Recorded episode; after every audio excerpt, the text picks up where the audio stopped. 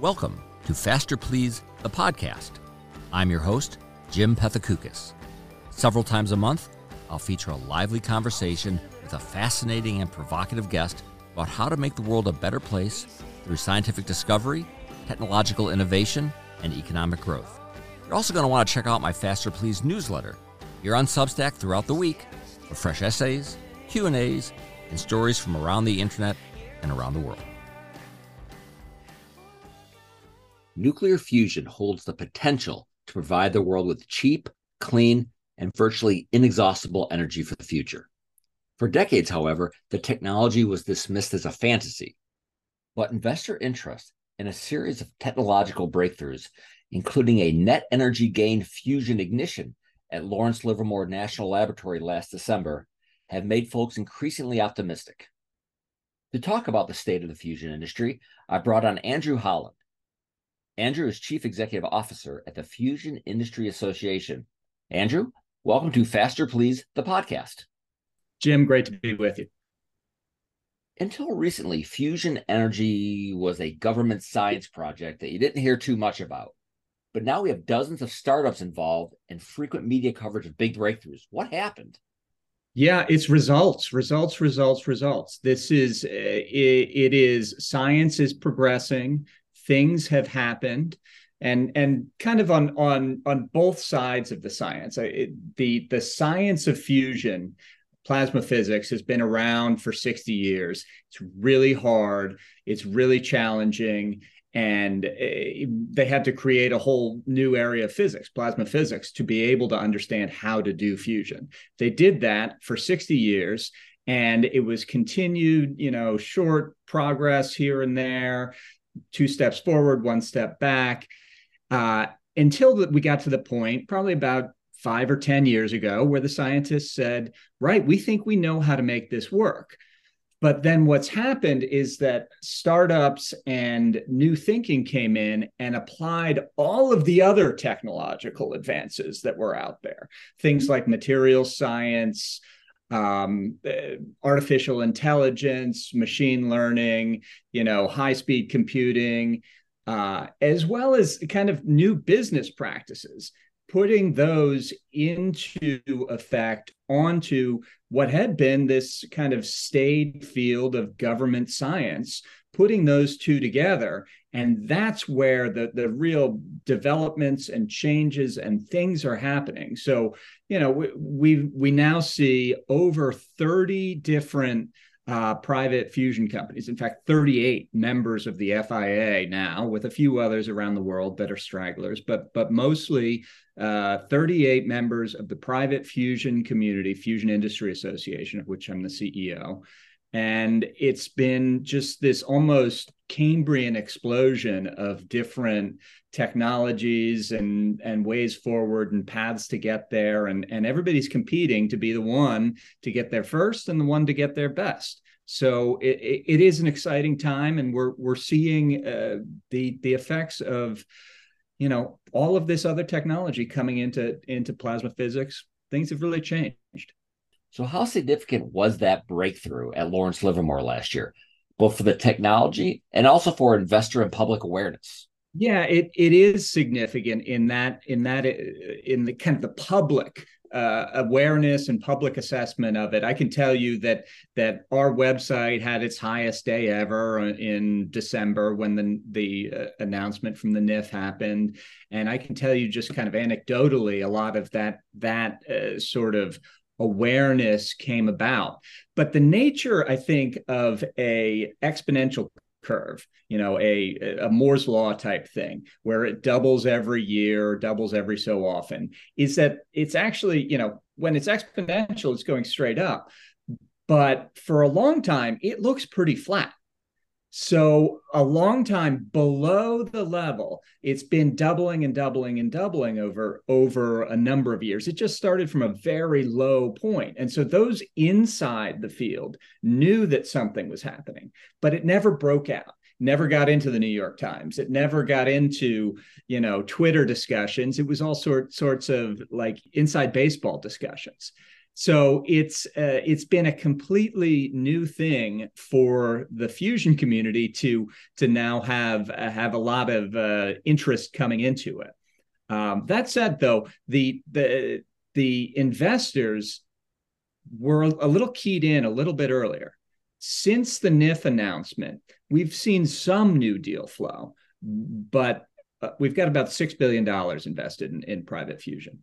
Of that, most of it came in before the NIF announcement. So investors were looking at this, investors were aware of it. Um, we're still we're still seeing some of kind of the deal flow post NIF takes some time. You know, there there's a lot of um, due diligence that investors do and stuff like that. So so we haven't yet seen the real explosion from NIF of investment and and running, but uh, I think we're we're due to pretty soon. So what is sort of the policymaker awareness and reaction uh, on this technology? We're getting there. Uh, it's in March of 2022. The White House held an event uh, calling for a bold decadal vision on commercial fusion, basically saying, can you get to commercial fusion in 10 years? It's, a, it's an aggressive target. Uh, our company said, yes, we can with your help. So uh, the the White House put in uh, not an aggressive amount of budget, you know, in this in the scheme of you know billions and uh, trillions even in uh, the IRA and various other sort of subsidy measures. Uh, instead, what what they've started up is what's called a new milestone-based public-private partnership. The government gives pay for performance metrics on how to uh, to invest in uh, fusion companies. Basically, the companies will say, uh, we think we can do this, this, and this. And then the government says, okay, we'll pay you X amount for each of these dollar, each of these milestones when you reach them.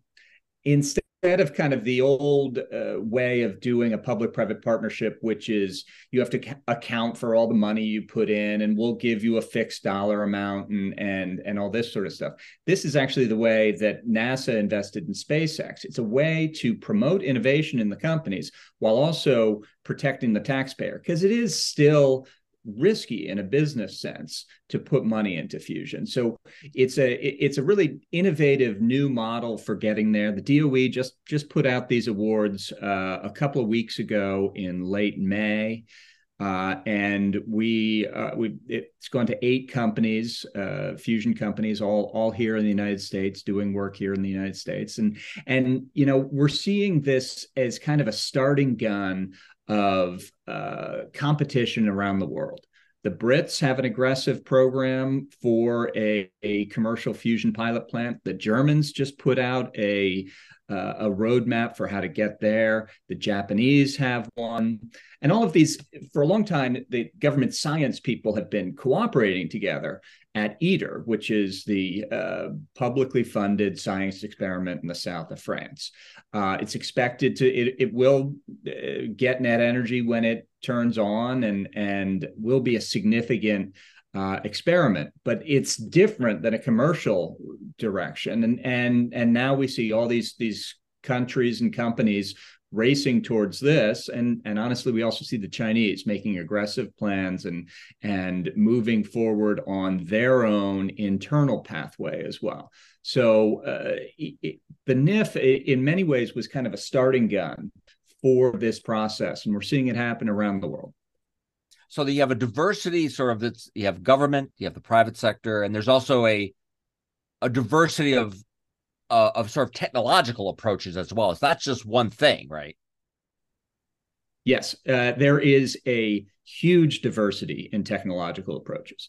Of the 38 member companies of the fia none of them are taking the exact same technological pathway so it is instead a, a broad family tree of fusion with at one end laser inertial fusion, which is like what the NIF did, taking lasers and, and firing them on a, a tiny pellet of fuel. And on the other end is magnetically confined fusion energy, which is using giant magnets to confine to confine a plasma at extreme temperatures to get fusion out that way. And then in between, there's all sorts of other magneto inertial types, which is a mix of one or the other. Some use uh, electric pulses, some use giant pistons, some use plasma guns, all sorts of different ways of confining and controlling the plasma. And this is kind of what you'd expect in a new uh, technology, is that we just don't quite know yet which is the one that will get there first. Well, uh, NIF got there first, but but which is the one that'll get there first in a commercially relevant manner, and then which one uh, will then also show that it's the most commercially competitive as well. So, you know, while you shouldn't probably expect 38 companies to all get there and and all be, you know, the the most successful. There there is multiple different ways forward and and they'll probably all have different markets and different places uh, that that pick up each around the world, but uh, exciting times in in the technology, yeah. Whether it's on the regulatory side or the funding side, what should government ideally be doing right now? Yeah, three key things. Number one is the regulation. And so, because fusion is a nuclear technology, it is going to be regulated in the United States by the NRC, the Nuclear Regulatory Commission. We've been engaged in a process. I've spent a lot of time on this, uh, engaged in a process with the NRC in public that uh, we've been contending that because fusion is so different from nuclear fission, just physically different. Like you cannot have a meltdown. You physically uh, there is no no uh, long lived radioactive waste. The fuel is isotopes of hydrogen or other not dangerous fuels. So uh, because of the physical differences fusion should not be regulated in the same way that nuclear fission power plants are. Uh, and over a multi-year process we convinced them and the commission, bipartisan group, uh, Republicans and Democrats, five uh, five members, voted unanimous, unanimously in April to regulate fusion separately from nuclear fission. So it will be regulated like a uh, medical isotope facility, an accelerator. Uh, this is a really important thing because it allows a lot of a lot more innovation. It should keep costs down it doesn't mean there's no regulation. It just means it's regulated in the appropriate manner. So that that's number one. Mm-hmm. number two is the public private partnerships that i talked about. I think it's i think it is important that our companies have access to the public programs have access to the national labs. The researchers have been doing this for a long time. So to be able to work with them ideally with government dollars. The, the government dollars would pay at least part of it. And then number three is we have to make sure we're not asking for special subsidies, but we have to make sure that fusion gets the same subsidies as all the other clean energy technologies. Fusion just needs a level playing field. We think we'll will compete um, just as well as as any other. Is that not the case right now? It's it's not clear that it's the case right now. Right. The the um, the, the IRA subsidies, for example, don't mention fusion. You wouldn't expect it to. It this has come so quickly that it doesn't mention fusion. We think it will be uh, designated as a, as a clean technology. There's no reason it won't be, uh, but Treasury has to make that designation. Um, and there's going to be a couple of early application programs for you know tax credits for manufacturing stuff that we're going to test that and we'll see if they they give any of those uh, competitive tax credits to fusion. Um environmental groups are they pro fusion are they against fusion? Do they view it like nuclear fission? What is sort of that the reaction of that community? Because obviously it'd be very helpful if those groups were very positive about your efforts yeah, the the groups are uh, at this point. I'd say most of them are in a wait and see mode.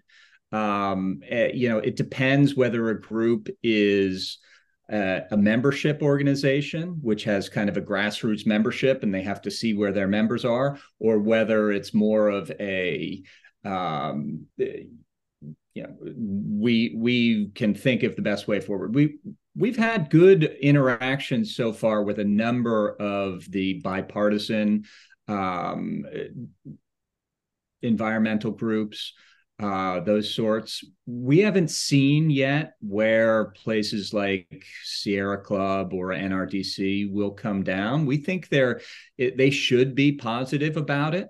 Um, we've made some initial outreach. Some of our companies have have worked directly with their local environmental groups as they you know do the outreach necessary to build new experiments and and programs and stuff like that so it it's at this point still um, uncertain but maybe maybe an example from um, in europe it, to see where we are because you know german greens basically shut down the nuclear fission industry in germany on the other hand few in uh, the the government of Germany now, SPD, so left wing government, has uh, announced a pretty substantial investment into fusion, into nuclear fusion. So there's a good evidence that environmentalists won't be against it. Now we, it's still mostly to be determined, and you know we're setting the groundwork to educate people, make them aware that this is not something they should be afraid of. Uh, certainly, we think there's no reason for them to oppose it, but it's it's not my choice, right? when people hear nuclear, lots of them think about radiation and meltdowns. So, how do you begin to educate people that fusion is different from fission, and maybe shouldn't carry that kind of baggage? It's it's some work uh, it's some work and and you know education in the broad general public is really challenging on on any policy issue much less you know complicated science. So this is not an easy thing. We have to go in with eyes wide open. We have to be clear and direct and we can't hide from anything we can't it, it is nuclear fusion right it is a a nuclear uh, reaction in which uh, there is neutrons produced there is radiation and you, you don't want to stand next to an unshielded fusion power plant. That would not be good for your health. Uh, but we know how to shield it we know how to protect it and it will be safe when it's when it's running but we have to go out in there and, and demonstrate that and we can't just tell people you know it, this will be safe. We have to engage with them. We have to talk to them. We have to understand what their concerns are, all this sort of stuff. It, it's kind of like in, uh, because we're a new industry, we get to start from zero instead of, unfortunately, our cousins in nuclear fission, they're starting from negative, right? So they've got to build it back up and many of our scientists are are you know also in in fission world and and you know our companies don't want to see them fail certainly uh, but it just seems like fusion has this inherent benefits that will allow us to really expand faster and not have the um, the the drawbacks that that fission has had. So it, it's all about speed. You know, when when you talk about our energy problems, climate, clean energy, energy security, it, it's it's not about building one power plant. It's about building tens, hundreds, thousands of these, and for that you need speed. And, and that's why we think it's really important to get the regulation right. And regulation is downstream of public perception. So you got to get people to want this. And so, if they want it and you get the regulation right, there's no reason you can't build these things as fast as you can roll them off an assembly line. Should it be part of the energy mix like solar and wind are today? Or is this the technology that will power the future like fossil fuels power the present? I mean, if we get this right, if we get the deployment right, there is no reason that this can't be, you know, the thing that powers humanity for the rest of humanity existence. It, there's there's a saying that you know once you build the first fusion power plants, the the the only thing you can build better is a better fusion power plant. Uh, and so we see that we know that the energy system is going to be really complex is really complicated it's really competitive so in the early days fusion's going to have to compete fusion is going to have to get down to cost. It's going to have to it, it, can't have the same problems as as nuclear power or even you know we're starting to see it in in solar or wind of of deployment. You've got to be able to you know build these and deploy these. But yeah you know in the long term once you have uh, fusion what you have is abundant power uh, and ideally abundant cheap power. And so when you have that, you can do all sorts of other stuff, like desalinate salt water and and get rid of water problems. You can, if you've got abundant energy, you can uh, create all sorts of energy dense liquid fuels. So that means you won't need oil anymore. You can just, you know, with with feedstock do that. You can do a lot of cool stuff in space. You can it it takes you from going going to Mars in a year and a half to going to Mars in a month. And that just fundamentally changes this. You can have a shuttle going back and forth between the Earth and the Moon.